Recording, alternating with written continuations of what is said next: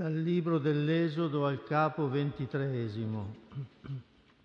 Non spargerai false dicerie, non presterai mano al colpevole per far da testimone in favore di un'ingiustizia. Non seguirai la maggioranza per agire male e non deporrai in processo così da stare con la maggioranza per ledere il diritto.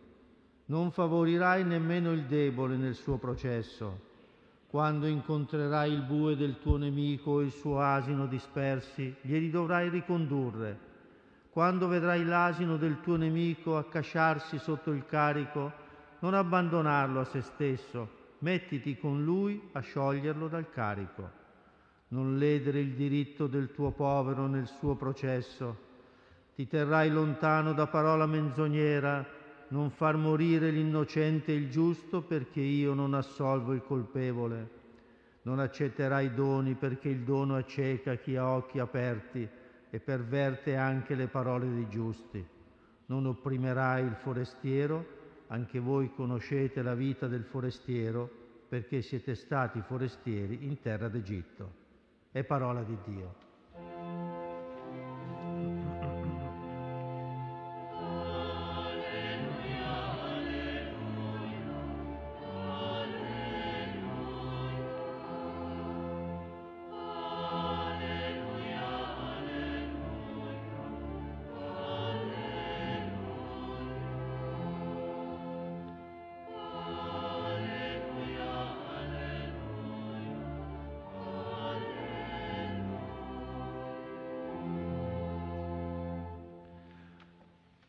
Sorelle e fratelli, ci uniamo insieme a coloro che ci ascoltano, ci seguono, che pregano con noi e con i nostri fratelli e sorelle della comunità della Cechia che sono qui con noi. Ringraziamo il Signore per la sua parola che sempre illumina la nostra vita. Il brano che abbiamo ascoltato questa sera si colloca all'interno di un antico testo legislativo del Primo Testamento, il Codice dell'Alleanza. Dio indicò al suo popolo Israele per mezzo di Mosè quell'insegnamento di vita la cui osservanza avrebbe realizzato l'alleanza, quel patto di amore tra Dio e il suo popolo. Molte volte la legge e i profeti si preoccupavano di aiutare Israele a vivere nella giustizia, a riconoscere e ad attuare il diritto soprattutto del povero. Infatti la società del tempo non era tanto diversa dalla nostra. Spesso i poveri venivano umiliati, disprezzati, trattati come estranei e non come fratelli, anzi spesso considerati nemici che mettevano in pericolo la vita e l'equilibrio sociale. Si potrebbe dire oggi i poveri come minaccia alla sicurezza. Ma il legislatore non si limita in questo caso ad invitare a prendersi cura del povero, come in altri testi della Bibbia, né semplicemente esige che si compia la giustizia nei loro confronti, come ascoltiamo frequentemente nei profeti. La parola di Dio infatti non è semplice denuncia di situazioni di ingiustizia o di violenza, essa entra nel profondo della vita dell'uomo e della donna e anche in quei meccanismi che regolano la convivenza umana. Quando incontrerai il bue del tuo nemico o il suo asino dispersi, glieli dovrai ricondurre. Quando vedrai l'asino del tuo nemico accasciarsi sotto il carico, non abbandonarlo a se stesso, mettiti con lui a scioglierlo dal carico. Così abbiamo ascoltato in questo testo. Queste parole, fratelli e sorelle, contengono una risposta profonda al disprezzo che molte volte separa gli uni dagli altri, i poveri dai ricchi, i deboli dai forti, i malati dai sani, i cattivi dai buoni, il mio io dagli altri. Questo disprezzo che si trasforma talvolta in odio, invidia, giudizio, nasce dall'inimicizia, nasce da quella realtà triste che sembra condannarci a non poter vivere senza nemici. Il mondo è pieno di segni di inimicizia tra gruppi, popoli, individui. Le guerre, ne sono l'espressione più evidente, ma non l'unica.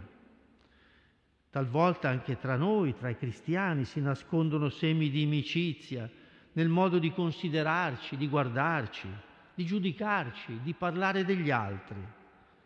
La parola di Dio, fin da questo testo antico, ci invita, anzi ci comanda, perché tale è il senso del testo, di superare, di vincere l'inimicizia. E ci indica anche una via molto semplice e concreta, se vogliamo, il cui linguaggio non dobbiamo disprezzare perché è espressione di una cultura antica, diversa dalla nostra forse, per, per alcuni aspetti. Innanzitutto chiede di restituire al nemico ciò che è suo, ma ancora di più comanda di affiancarsi a lui nel bisogno per aiutarlo. Fratelli e sorelle, affiancando il nemico nel bisogno, si comincia a sconfiggere il seme dell'inimicizia, accostandoci all'altro con amore, con benevolenza, con solidarietà, già si vince l'inimicizia. Ecco il comando della parola di Dio, che in Gesù si farà più chiaro ed eloquente, perché egli distrusse in se stesso l'inimicizia per riconciliarci tutti con Dio in un solo corpo, come leggiamo nella lettera agli Efesini a proposito della separazione tra ebrei e pagani. Ma la vittoria di Cristo sull'inimicizia va ben oltre quel problema che preoccupava le prime comunità. Essa percorre la storia, si propone come un invito ad un amore largo, senza confini, capace di annunciare pace ai lontani e ai vicini. Quell'amore che Gesù ha vissuto in modo evidente e che ha comunicato ai suoi discepoli perché lo vivessero con lui. Quando disse, avete inteso che fu detto, amerai il tuo prossimo e odierai il tuo nemico, ma io vi dico, amate i vostri nemici e pregate per quelli che vi perseguitano. Fratelli e sorelle, fin dalle origini, fin dal sangue sparso da Caino, Dio volle che gli uomini vivessero da fratelli in questo mondo. L'unica vittoria sugli altri, infatti, è l'amore, che vive nella cura e nella solidarietà, soprattutto verso chi ha bisogno, ma anche verso il nemico. Le altre vittorie che si pensano di ottenere affermando se stessi e le proprie ragioni sono in realtà delle sconfitte o vittorie apparenti che soddisfano il proprio io. La Chiesa, ogni comunità, è sacramento dell'unità della famiglia umana. Preghiamo il Signore perché ci renda sempre testimoni appassionati del suo amore e cercatori pazienti di questa unità per cui Egli ha pregato e di cui ci ha comunicato il senso e la forza. Così, con un cuore pacificato, anche la nostra preghiera sarà più forte perché nel mondo venga la pace.